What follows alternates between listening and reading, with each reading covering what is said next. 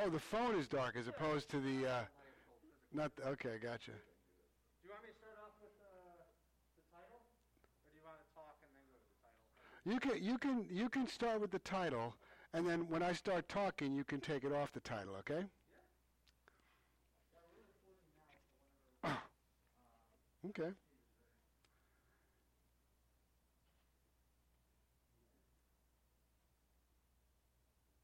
You good, Steve? Yeah,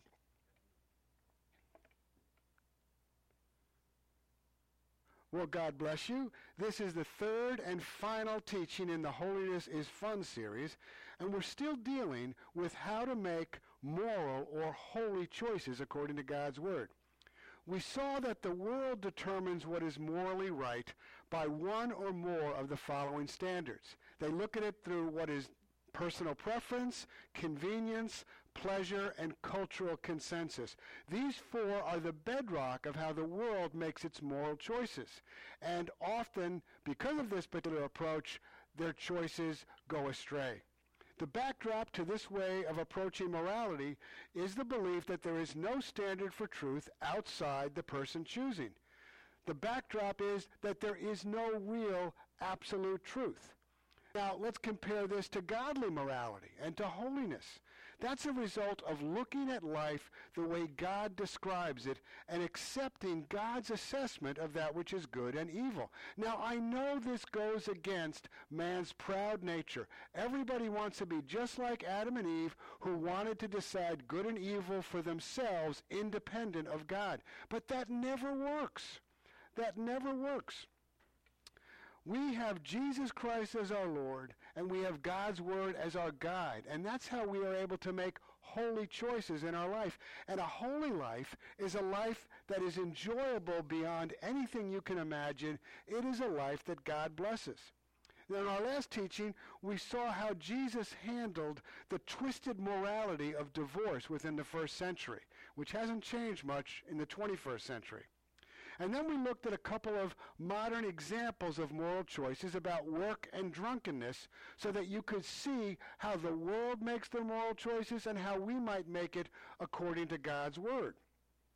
Now I want to cover with you sexual holiness and morality, both from God's perspective and the world's perspective.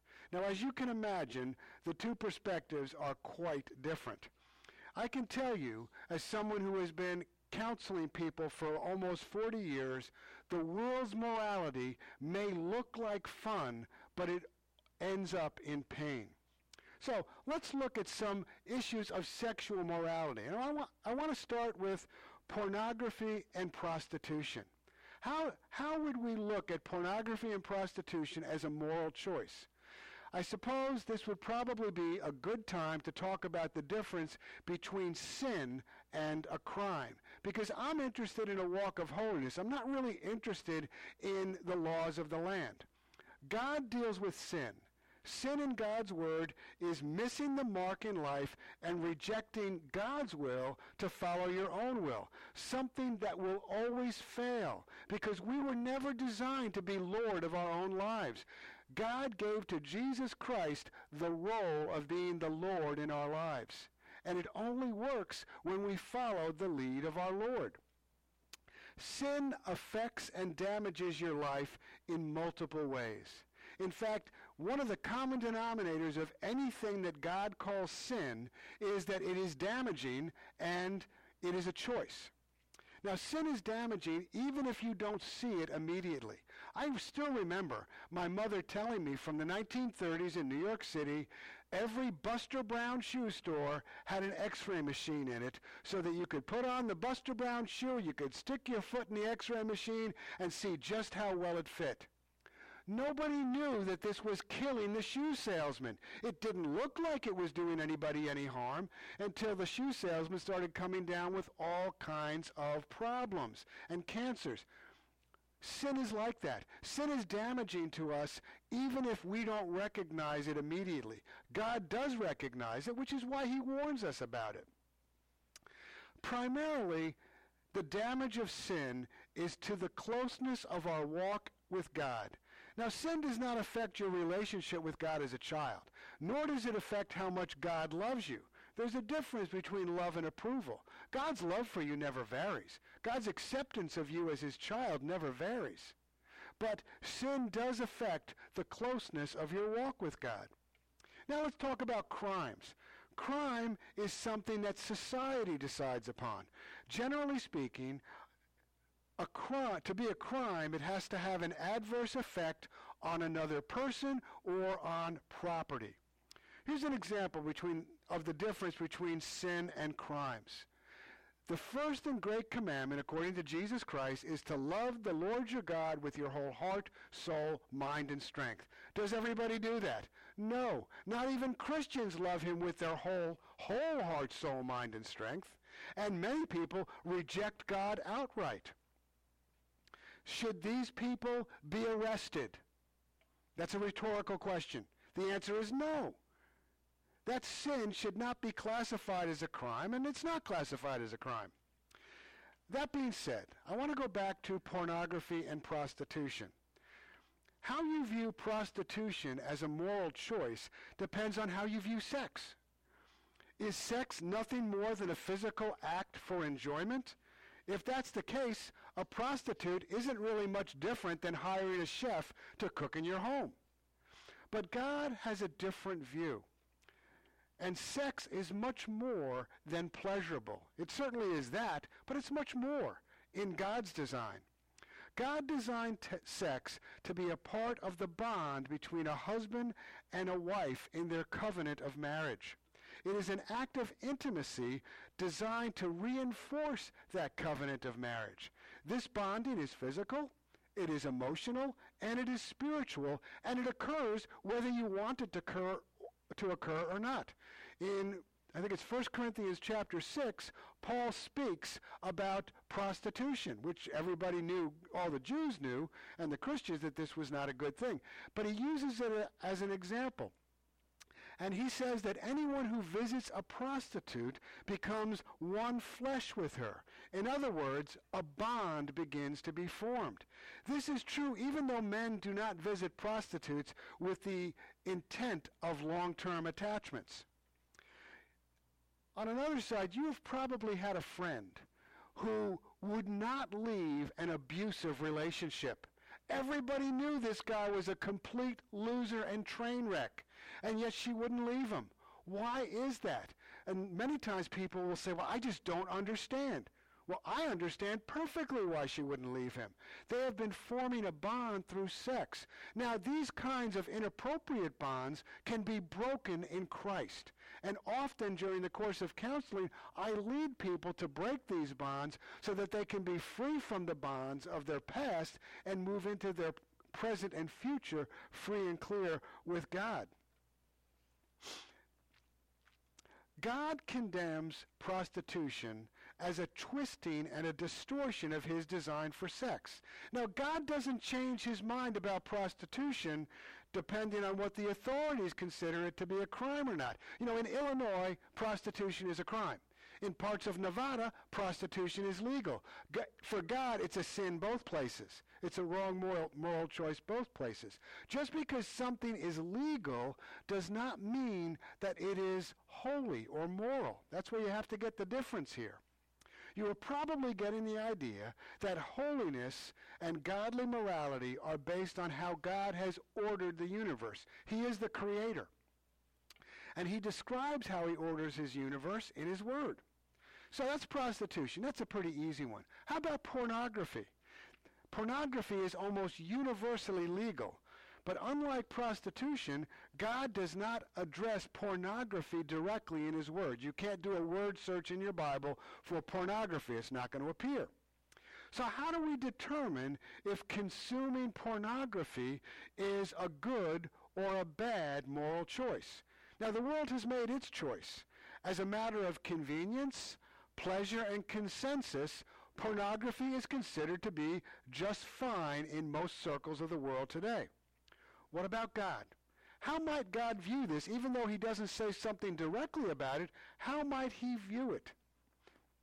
Even though the word pornography is never used in Scripture, we can get a picture of what God might think about this by reading, I'll read you a verse in Job, and then I'm going to read you a verse from the Gospels, a couple of verses where Jesus Christ describes something. Job 31 1. It says, I made a covenant with my eyes, meaning I decided that with my eyes I would not look lustfully at a young woman. I decided I would not look lustfully. To look lustfully means to desire her sexually. That's what it's talking about here.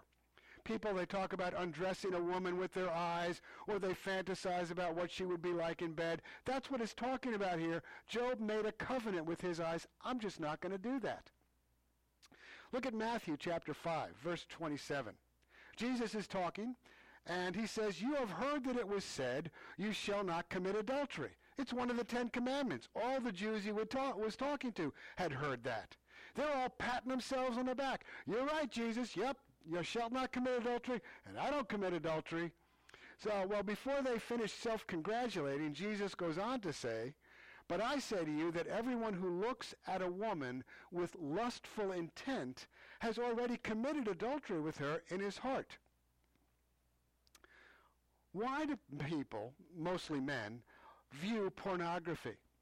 They view pornography for the exact reason that Jesus has just explained, to look at a woman with lustful intent. To put it delicately, men look at pornography for sexual stimulation and self-induced orgasm. But is this simply a private act with no other consequences, a matter of personal preference and convenience and pleasure? Or is there more behind this, more behind Jesus' warning? In Matthew chapter 5, Christ is talking about looking at a woman with the purpose of lusting after her. That is to desire something that you have no right to pursue or receive. That is the reason that most men look at pornography. Now, by the way, seeing an attractive woman and being tempted to desire her is not sin. It is looking at, gazing at, intently gazing at, with the purpose of lusting that Jesus is talking about. And he warns us about it, not to be restrictive. God warns us about it because it is damaging.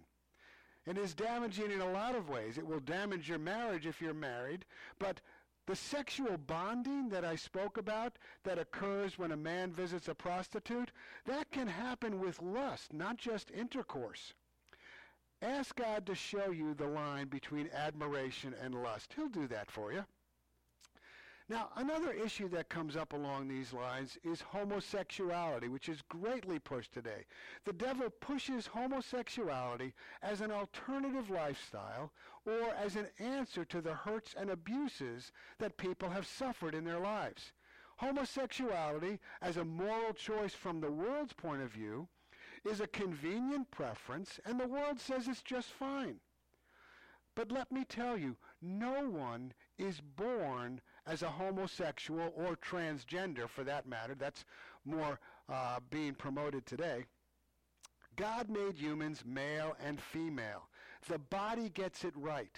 It is the mind that is confused and deceived.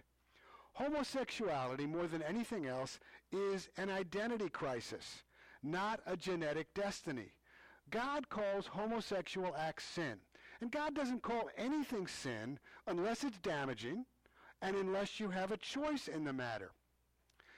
Now, many areas of the Christian church spend their time condemning people who are trapped in homosexuality. Or on the other side of the coin in Christianity, they celebrate the so-called brave choices that people make when they come out with their new sexual identity. What we need, what God needs for the church to do, we need people who will love them and love them enough to bring them to a delivering knowledge of Jesus Christ and to do that without judgment or condemnation. That's what people need. By the way, something that you often hear when you talk about morality is that neither the government or the church should get involved in the activities that go on between two consenting adults. Now, certainly, from the viewpoint of being a crime, the government should stay clear of trying to order people's private lives. But I am not really interested in crimes. I am interested in living a holy life, a life that is a glory to God, a life that is enjoyable, blessed, and abundant. I am interested in that, not crimes. And let me tell you something. Consensual sin is still sin.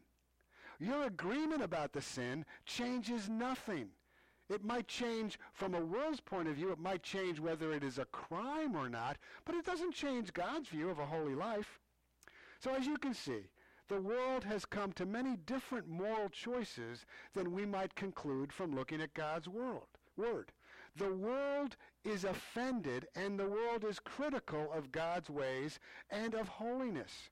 There's no surprises there. The world is critical of anything that interrupts their pursuit of their own pleasure and their own independence.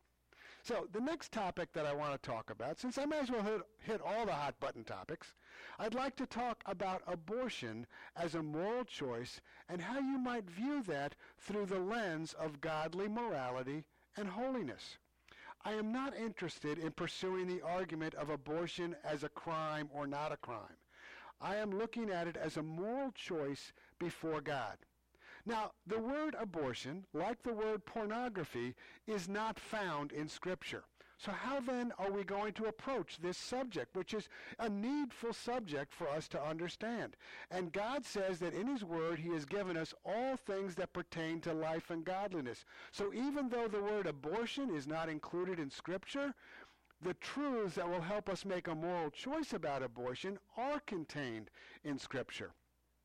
Now, in the first century, Paul was faced with a question about marriage in a time of very extreme distress that was going on in the city of Corinth. And there were no scriptures that covered that particular scenario. And God did not choose to reveal anything to Paul that would then become a standard moving forward.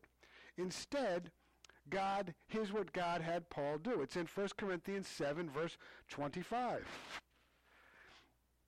It says, Now concerning the betrothed, again, this was about marriage, concerning the betrothed, I have no command from the Lord, but I give my judgment. Paul's giving his judgment as one who by the Lord's mercy is trustworthy. So, in this instance, in talking to you about abortion, I might say, now concerning abortion, I see no specific command in Scripture, but I will give you my judgment as one who by the Lord's mercy is trustworthy. Now let's think this through a little bit about pregnancy and abortion. Men and women who want to have children view the fetus as a human. Those who do not want to have children somehow convince themselves otherwise. They somehow decide that the fetus is not fully human and therefore is disposable by choice, preference, or convenience. Now, this choice is supported by a growing number of people around the world. In fact, this preference is now being promoted as a right. Again, I am not concerned about the laws. I'm just concerned about holiness, and I'm speaking to Christians. Now I want to define abortion for you. And I want to define it within a biblical context. So when I'm speaking to you about abortion, I am speaking about the termination of a pregnancy for non-medical reasons. There are certainly medical reasons that would require you to terminate a pregnancy. One example of this would be an ectopic pregnancy. An ectopic pregnancy is when the fertilized egg, the embryo, does not implant in the uterus. Instead, it affixes itself to the fallopian tube. What happens then is, as the embryo grows, as the fetus grows, it breaks out of the fallopian tube. The fetus dies, and if the woman is not right near to a hospital, she will bleed out and die as well. That is what happens with an ectopic pregnancy. And how do we approach this? Well, I approach it like I would approach triage. Triage is when you have to assign urgency to a large group of people who are in critical need and criti- need critical care. In the case of an ectopic pregnancy, you can either guarantee the loss of two lives by doing nothing, or you can save one life by terminating the pregnancy. The pregnancy, by the way, will never be viable. An ectopic pregnancy cannot be viable. Now, I do not consider that to be a difficult moral choice. It is a painful moral choice, but it is not difficult. And these types of medical reasons are few. The world considers non-medical reasons for terminating a pregnancy, and that's what I'm calling abortion. And that is a moral choice abortion is a moral choice based on a matter of personal preference, convenience, pleasure, and consensus. Moral choices about abortion in the world, or actually for anyone, actually hinge on how you view bearing a child in pregnancy and how you view humans in general.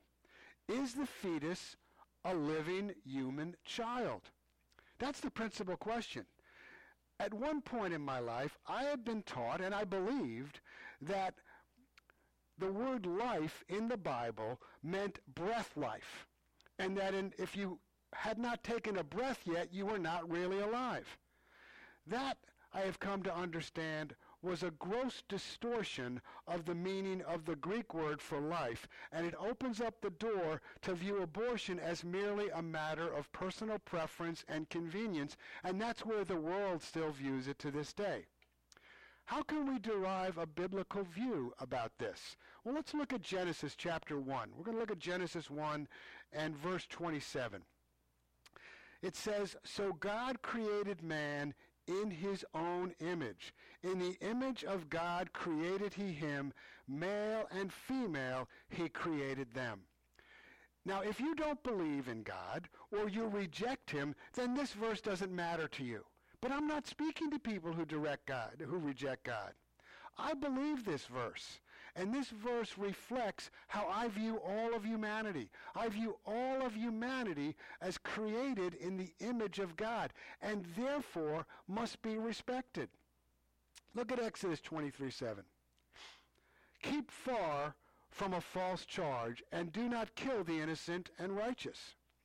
Abortion ends an innocent life as a matter of personal preference and convenience.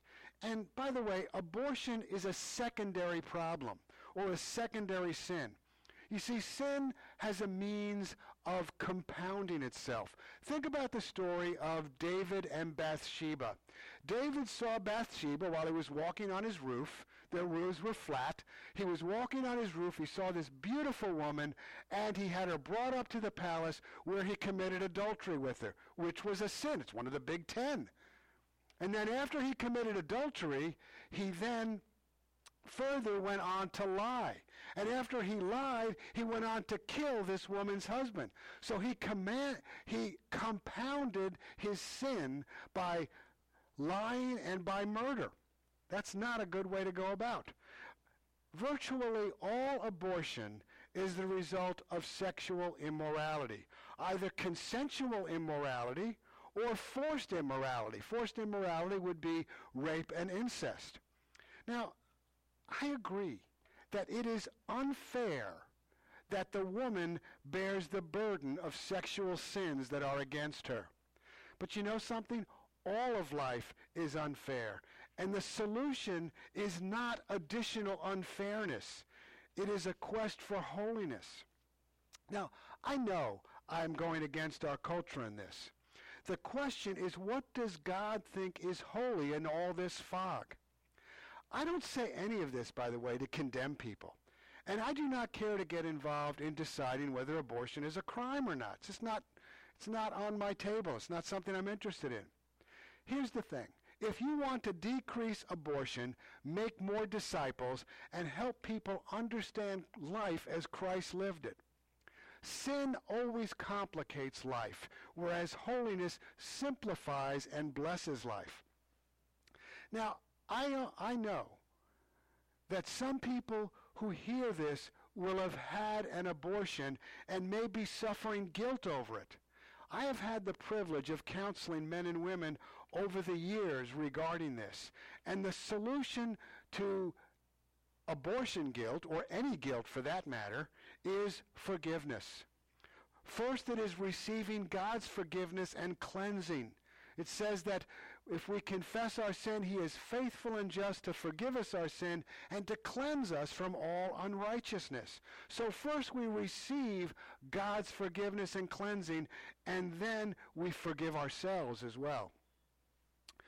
You can make your own decision about all these issues using the world's approach of personal preference, convenience, pleasure, and cultural consensus, or you can take what I consider to be the easier and more rewarding approach of ignoring the noise and allowing God to direct your steps to His Word. Now, I want to wrap this up. And I want to do that by saying holiness is not a negative thing. That is what the devil wants you to believe. All the devil wants is to get you to focus on what you are not doing or what you don't have. That's exactly what Eve was in the garden. Eve was put in a place called paradise, designed by God to meet all of human need. There was one thing that she didn't have, and that was to eat of the tree of the knowledge of good and evil. So she focused everything on the one thing that she didn't have, which, by the way, she didn't need anyway. She had a knowledge of good. Adding a knowledge of evil to that brought you nowhere. But this is what the devil wants you to do. If, if, some, if something you want is good, if the thing that you want and desire will enhance your life, then God will give it to you. He will not withhold any good thing from you. In James 1:17 it says, "Every good gift and every perfect gift is from above, coming down from the Father of lights, with whom there is no variation or shadow due to change." If it is light, if it is holy, if it is good for you, God will give it to you. I choose to focus on what holiness brings to my life because let me tell you something. Holiness doesn't take anything good away from me. But holiness brings me a closer relationship with God. It brings me joy and peace and love and simplicity. That's how I want to live my life. You ever see people that talk about their lives? Oh, well, it's complicated. Well, they even had a movie by that name. It's complicated. Life with God is not designed to be complicated. It's designed to be joyous, fulfilling, and straightforward. And I want to close with a couple of verses on the benefits of holiness. This time I'm going to look at 1 Timothy chapter 4. It says, have nothing to do with irreverent, silly myths. People have a lot to do with irreverent, silly myths.